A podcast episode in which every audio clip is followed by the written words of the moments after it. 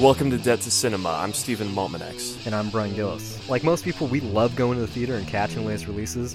However, sadly, put a big dent in your wallet. Fortunately, living in the digital age makes the viewing possibilities endless from the comforts of home. Many of these films that you can see right from your couch, we're ashamed to say we miss, despite labeling ourselves cinephiles. So join us as one or both of us cross off a title from our list of shame. It can be an all-time essential classic, or an underrated piece of cinema that's worth giving a shot. Hell, it might just be some trashy film we want the others' opinion on. So sit tight and join us as we pay off our debts, one dollar at a time. Oh my god. I think he's dead. We can't just leave him here. Oh, tell me, little Miss Prelaw, what's the charge for manslaughter? We make a pact. Right here and now we take this to our grave. For the last year, four friends have kept a secret. Are you on drugs? No. Well, then what is wrong? I've had a rough year. But not all secrets stay buried. Somebody sent this to me. Oh my god. Someone knows. I know what you did last summer. Ooh. What they thought would be a new beginning. Toast to us. Is becoming a dead end. Somebody tried to kill you last night. We have to go to the police. If he wanted me dead, he could have done it. And the mistake they made is coming back to haunt them. I don't think I ever would have thought of this movie um, for any reason to be on this show. Like this kind of just wandered onto my lap, and it's because let's just call this the year. Like this is the year where for every holiday there's some horror pick, and we're gonna just we're gonna try this well out this year. I know oh, it. Yeah. Next year we might just do musicals or yeah, something. I don't know. Else. Like, but yet at the same time, it's like I don't think I would ever have done this on this show with anyone except for you, Kevin because Williamson that and Dawson's Creek is Dawson's Beach, and yeah, you cannot dodge that here. So mm-hmm. this is really just a you and me conversation. A little bit. I mean, it is perfect timing that this film came out in '97. Dawson's Creek started like '97, '98, mm-hmm. and so there are those little coincidental things that Kevin Williamson put in both products. Just the the fact that yeah, the beach here is called Dawson's Beach. Well, this it is this is before Dawson's Creek, so I don't know. like Like, right is at- it supposed to be an Easter egg, or was he developing that? Oh, Was- I'm I'm sure that the pilot was already filmed at that point. Like the audience here, because this only came out probably like I don't know, like seven months before Dawson's Creek aired on the WB. But yeah, the the the New England fishing town where boats are central to the plot. North Carolina. Um, still, um, it's the East Coast. Okay, it's one of the colonies. Uh, which should be a bigger part in the Fourth of July kind of setup, but that's really just there just for the sake of being there. It's like, oh look, there's some fireworks, and it happened last year, and there's a parade, and there's a beauty pageant, but it really has nothing to do with the film. But in terms of Kevin Williamson films or projects, like this is on the lower side of the spectrum, just because it's so typical. It's so not generic, but without being there like th- i mean this is what i've heard you know th- that this was hated at the time that basically mm-hmm. the marketing not for this the film goers i mean it made money like people went but a lot of of, people just didn't like it evidently because i guess they were hoping something w- it was going to be something like scream, Like Scream. you know this was Mhm. hyped up as like you know from the creators of scream Which uh, which funny enough hey the weinstein company saw that in the marketing and they sued sony and they won Well, it's okay because the Weinsteins made the scary movie franchise, which is mostly inspired by I Know What You Did Last Summer and Scary Movie. I mean Scream. So they still got their Kevin Williamson money. They didn't. It didn't matter. Maybe they used that money to uh, to give that to the Wayans brothers. They gave them that, and they made because that's what I couldn't escape when watching this. I've maybe seen this movie once. I know I've seen I still know what you did last summer like twice, maybe three times on cable when I was a kid, but I seen that first scary movie so many fucking times when I was watching this, in particular Ryan Phillippe's character. I was like, that I, I didn't know that they were parodying this film in particular mm-hmm. because it's just it's such a cash grab, like it's all over the place. But it's a spot on fucking mockery. It is amazing. And because I hadn't seen this in so long, I just didn't know. I was laughing out loud in the beginning, like the opening third of this film when they're setting up like the the fisherman, the hookman, whatever Mm-hmm. you want to call him. that just basically the background story for this Yeah. because that's essentially what this movie is as far as a mythology that's what you get Which it, and it does have a good mythology, especially knowing that there's a sequel. The guy loses his hand at the end of this one. yeah so no I, once that happened i was like yeah yeah of course which yeah, of course. uh, you know i mean n- not to spoil it but that ending here that Pretty final good. final ending fuck yes that's a great note to end on That, that's how you start. Because That's I, a great jump scare to end on. Like always, you know, uh, most of the best modern horror movies do this. You know, you always want to end on a jump scare. That way, people can have fun walking out. Yeah. And this one fucking nailed it. I want to say Freddie Prinze Jr. and uh, and Jennifer Love Huge Tit show up again in the sequel, and then they're I think most of them with like are back. Yeah. well, most everyone else died, but like Yeah. you you get like Taye Diggs, and I think you get like Gabrielle Union, like you get a couple of black actors, and then like it's I, I think it's kind of like a um like talking about Deaths of Cinema, it's kind of like a uh, Bay of Blood type film where they go to like a summer retreat type thing, like a like a pool hall. I don't It's remember more like exactly. a slasher. It's more of a slasher, yeah. I mean, because it's not like you know, this sort of is. It, it also isn't. I guess just not consistently like that. It's more. This is more of a It's like there's- yeah, like, it's a thriller. morality story. It's a And thriller slash yeah I slash wish- mystery slash uh, what would you do scenario. The mystery isn't quite good enough. Like, there's only a couple of false leads, like two, to be honest. There's the sister and there's the Johnny Galecki character. There, there isn't like enough for you to really ponder, even if they're like throwing lines around, like, "Oh, Angela Lansbury." like, Honestly, it's eh. not like engaging as a mystery. Like it's a it's a good scenario. Like you know, Mm-hmm. Yeah. you definitely feel it when it happens in that moment with that setup. But uh, yeah, you know, then I mean, I'm not exactly enjoying this movie for the plot. I'll put it that way.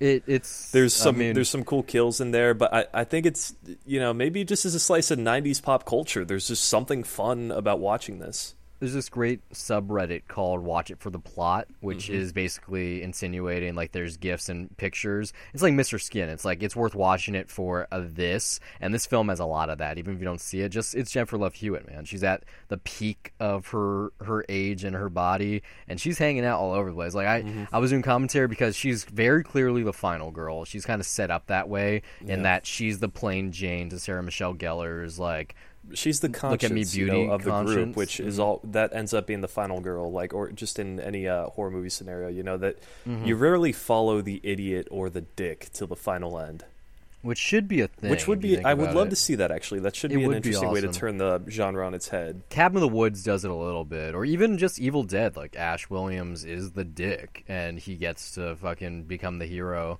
Maybe that's why people like the Evil Dead franchise so much, me included. It's just it's atypical. It's usually someone with a heart of gold, a Boy Scout, like a virginal like Mm-hmm. queen. Like you have some kind of moral compass. I and know, are you talking about Ash, the first one though?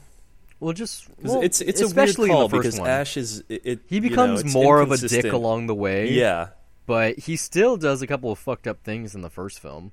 But uh scary movie, yeah. So all of the great Ryan Phillippe like over the top drunk moments in this film where he's like, That's my girlfriend Woo like when he stands up in the car and he's dancing like through the roof, By like the way, all his fucking fault too. Like, Oh, for th- sure, Yeah, for it's like, sure. no, it's not of our fault. No, dude, it's you. Like It's you. You're, you the whole drinking time. You were the one that caused this. like 15 year old scotch straight from the bottle. Like I was watching, it, I was like doing commentary with Ashley last night. I was like, that's a ten dollar swig right there. but the way that they just oh they they flip. You haven't seen the first scary movie, have you? no, no, I have not seen one. That's probably gonna be my Halloween pick for this this year of Death Cinema. save it. Yeah, Because like we'll we'll build all the way up to it, and then you'll see. I don't want to talk talk about it, but oh man, like you'll trust me, it's gonna be a good episode just for the fact of like, oh my god, yeah, they, like they didn't even make a parody. They just pointed out how like n- accidentally comical. Because I would assume your screening was having a ball during like the opening thirty minutes of this, right? Oh yeah, I mean everyone was laughing in the right It's places, particularly at laugh. Ryan Phillippe. Like Yeah. this was fun. You know that that's what kind of night this was. It's just Mm-hmm. um, I, I I don't know uh, the guy introing it for some reason. Like you know, I honestly uh, the only reason I I saw this because hey, it's Fourth of July, and also just knowing about this it.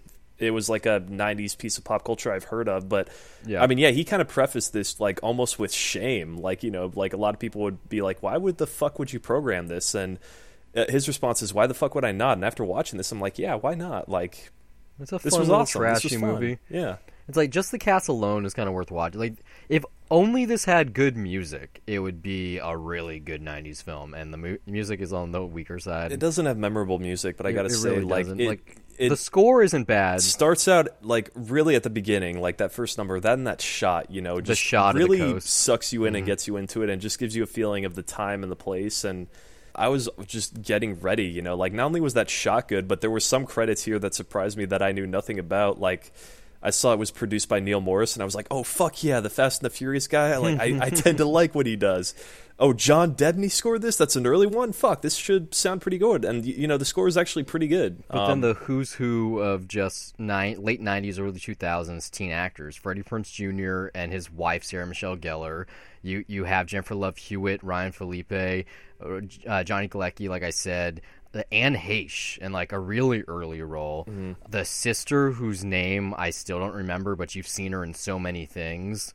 Like everyone here didn't go really on to do anything. Their careers kind of shriveled up shortly after this movie came out. Sarah Michelle Gellar did Buffy. Yeah, well, I mean, she did Buffy, but look at her now. It's like Jennifer yeah. Love Hewitt. Like, what happened? Freddie Prinze Jr. was with Sarah Michelle Gellar in the two Scooby Doo movies, but You know then even still, and then, like that one's Gellar even. did Southland Tales. Don't forget that. Oh, I, I can forget it because I haven't seen Horniness it yet. is not a crime. But if you look at that Scooby Doo movie too, especially because Matthew Lillard is in that as well. That's right. And then it's written by some guy that started out in in horror. You know, you had James, James Gunn. yeah. like Seth Green. Also, he's in Idle Hands. Like everyone in in Is that Seth Green in Scooby Doo? he, I think, he, oh, he's in the second one. The only person who's not in horror is uh, Linda Cardellini. She's the only one that doesn't have some kind of. I think she's been in something since then, though, and it's kind of hard not to. I mean, it makes sense, and it's like coincidental that the second year of Debt to Cinema we would start doing lots of horror picks when this is kind of like the the comeback of the genre the last couple of years now.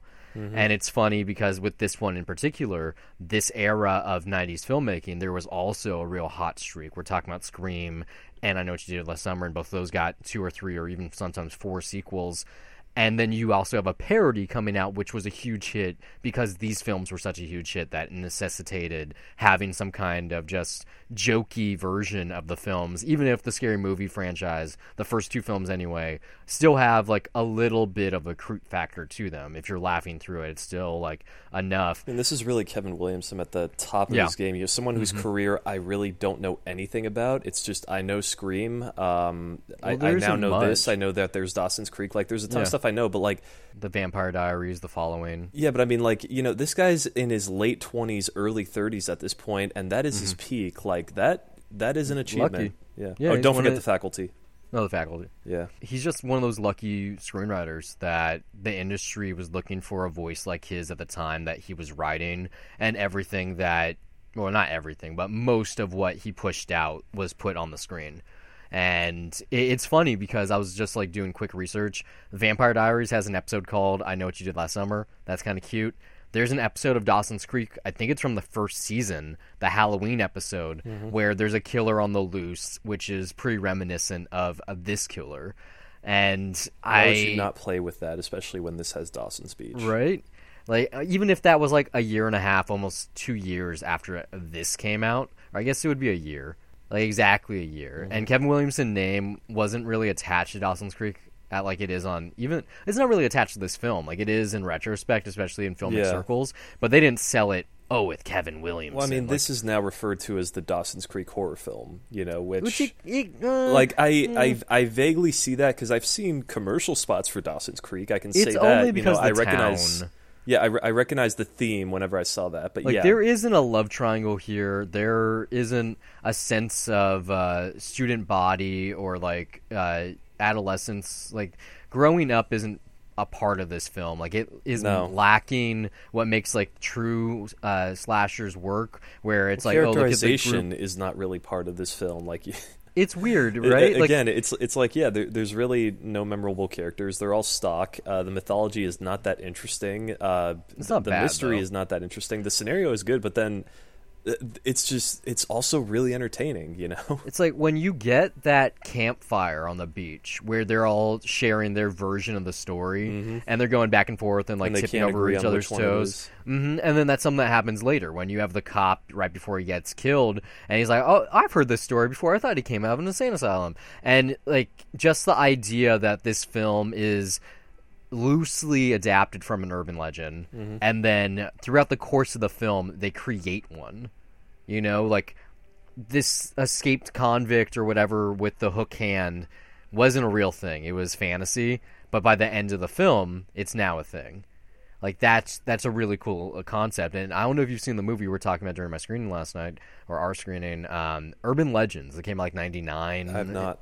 No. So same era filmmaking, and the concept there is that this serial killer is killing people in ways that urban legends have said people would die. And like one of the bigger ones is uh there's like this myth that you know Mikey, the kid that uh, sold Life cereal, Mikey likes it. Like he doesn't like anything, but he likes life.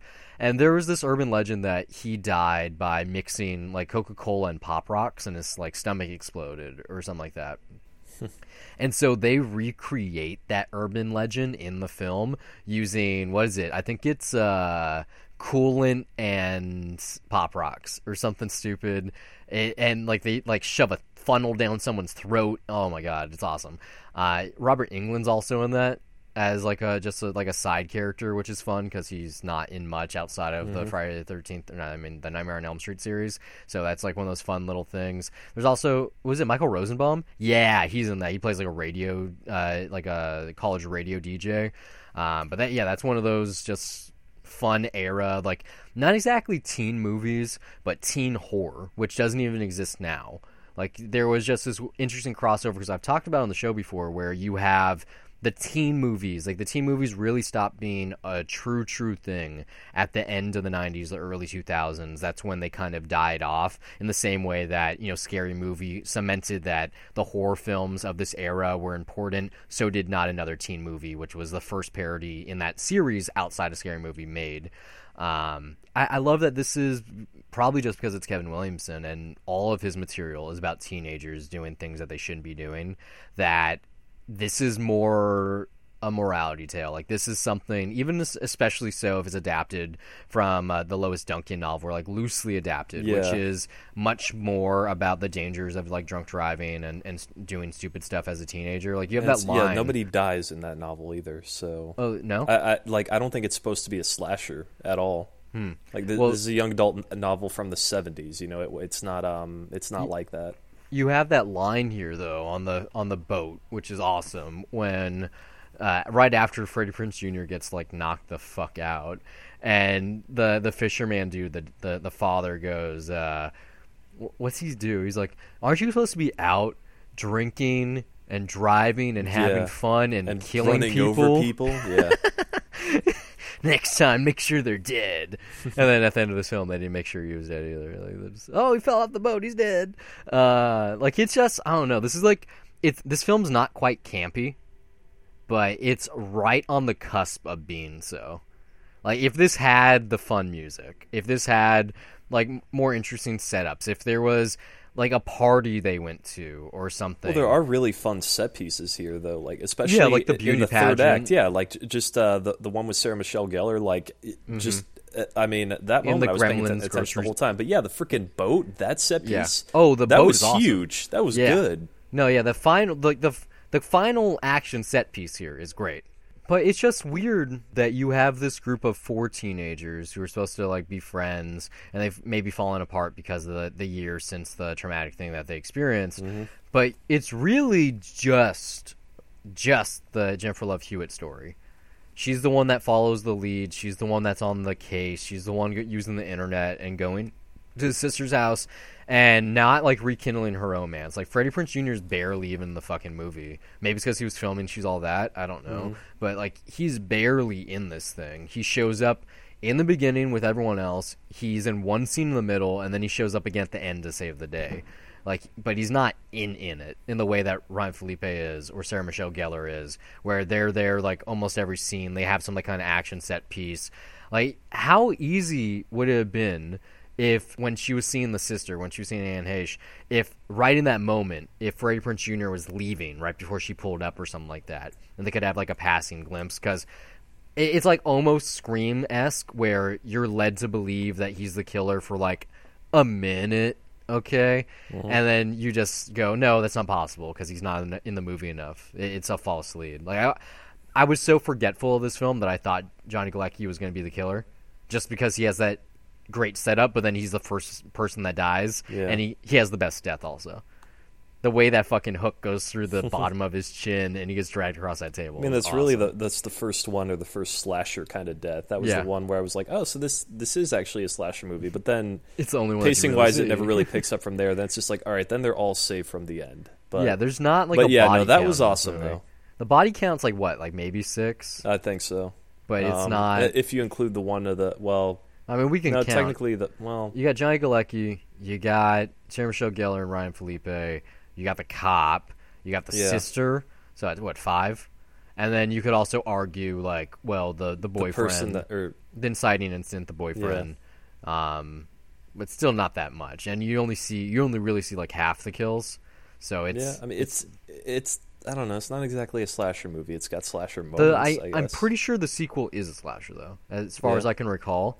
Yeah, especially like just the way it ends. Like you have like a killer killer now, because I, I think the beauty of this film is that the fisherman isn't wearing a costume. He's wearing just like his actual garb. He doesn't have a mask. He's just wearing a hat that conceals his face. And mm. for about half the film, you can see totally what he looks like. It's not hidden. It's not using cameras or weird angles to like kind of askew what he is.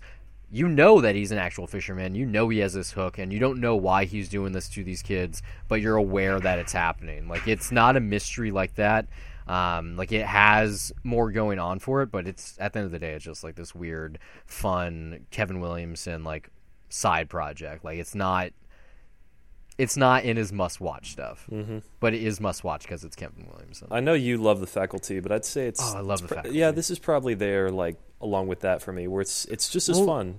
I think the difference is that Robert Rodriguez brought a lot of energy to that. I mean, Yeah. For one thing, it takes place in Texas, which you know, just filmmaker little touch right there. The music, like that one, has good music in it. Right from the opening credits, Um, like it same- just kicks into full gear. Same difference though with the cast, like great cast. But yeah, that one that one's a high school movie in the same way that like Nightmare on Elm Street is a is a high school movie or Scream. You know, like everything is important. Like it, the classroom being chased down the hallways, like who's that guy with the jander bucket? Um, and that one's like more isolated incident because it's like probably in terms of slasher films because it's not exactly a slasher film it's a pod person film that has like the highest stakes of most like comparatively to most horror films. Like even more than some like alien or predator like high high high for a horror film. And i you know this isn't that. This this is just like this little tiny document. Like this is probably the movie that made dawson's creek happen I'm sure he already had the treatment. He probably had like a couple of scripts done. Maybe already filmed the pilot, like I said. And it was like, we're gonna make this show in the similar town. It's gonna be about these kids and the stupid stuff they do. Is Dawson's Creek and supposed to be in the East Coast or is it West Coast? It, it's like Cape Cod. Like in terms of just a visual standpoint, it looks exactly like this film does. Hmm. Makes me want to rewatch Dawson's Creek, though. I can tell you that, especially the Halloween episode, but more Well- so scary movie. Well, you got the set you need for it. I guess so. Yeah. I I, I can't buy this one. Silver it's not, dollar. It, it's like barely a silver dollar. It's like It's I they're right on the edge for me. Like it was fun, you know. it, it's like, a fun movie, and maybe I, if I like spend was- more time divorced from it, then I'll probably jump into dime a dozen. But hey, for now, like th- this was a good time. You know, it's slightly above dime a dozen. it's yeah that's where it's weird um i mean just as a product of its time you know it's Mm-hmm. it's fun um I, I don't know it's like it's not great it's just i enjoyed watching it The makeup of it, Like Yeah. said, the the cast and the clothes and the town and and where this fits in his career because it's still at the beginning of it. Um, makes it really interesting and just where these people went on. Like I would assume that Sarah Michelle Gellar and Freddie Prinze Jr. met on the set of this film, and then their chemistry was so good, even though they don't really share any scenes together, that you know they fell in love and got married, and then got paired as you know Daphne and Fred, among other things. Um, it just it's an interesting little thing. But I said scary movie. When you see that, you're gonna understand. Like this film is all right. the way that they are able to take the scenario in this film and flip them to make it for like, oh my god, like jokes of the century, must watch. Maybe after the fact. I don't know. Like it's gonna make like I wasn't laughing necessarily because this was funny. I was laughing because I realized because I've seen that first scary movie so many times. Like I said, I've only seen this maybe once, twice now. That that like the jokes weren't fabricated. Like it was funny. It's still also, funny. It is legitimately funny. Come on, Ryan Phillippe just hulking out, I guess. But it's supposed to be meltdowns. serious. That's what's hilarious. Like he's supposed to be this like hot dude with the nice bod, football career, alcoholic. Like, yeah, that's my girlfriend. Like you're, I don't think you're supposed to laugh, laugh in the way that I was. Like my stomach hurt. So I was just, chuckling so I, hard. I still cannot get past this. So he's about to be killed by the call him the hook-handed man for the sake of it, Uh huh. and then he just lets him go, and then he's Yeah, just in the weird. hospital complaining about it. Yeah, it's pretty weird. Yeah, I mean, it's like we're about to get a kill, and it's like, nope, he's not a slasher yet. I, I, I don't know, kind of a blessing that we get more of him though to laugh at. Thanks for listening. We hope it's been a pleasure. If you enjoyed this episode, you can listen to more by checking out the Dollar Review Show, where we cover theatrical and streaming releases, as well as give our two cents on anything we sought out on our own, whether that be TV, music, etc. You can find all of our content at dollarreviews.net. Follow us on Twitter or like us on Facebook at Dollar Reviews. And we're also on Google Play Music, iTunes, Pocket Cast, TuneIn, Stitcher, SoundCloud, YouTube, just about anywhere on the internet with hours of content available to you for free. But for those of you that feel that the show is worth your dollar, you can send us a donation at patreon.com slash dollar reviews.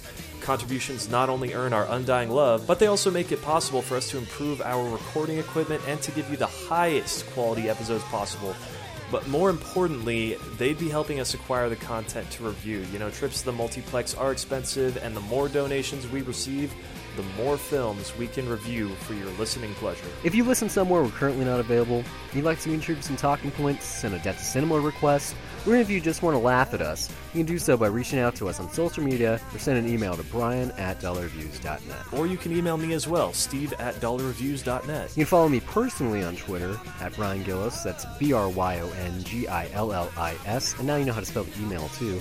And also under the same name on the Lovely site Letterboxd, which acts as my film diary, where I rate films that I'm watching, write the occasional review, and even sometimes compile lists. You can also find me on Twitter at S underscore MTX, and also follow my film diary at Letterboxd under the same name where I log everything I watch, and sometimes write brief reviews. That's it for this week. Until next time, keep the change.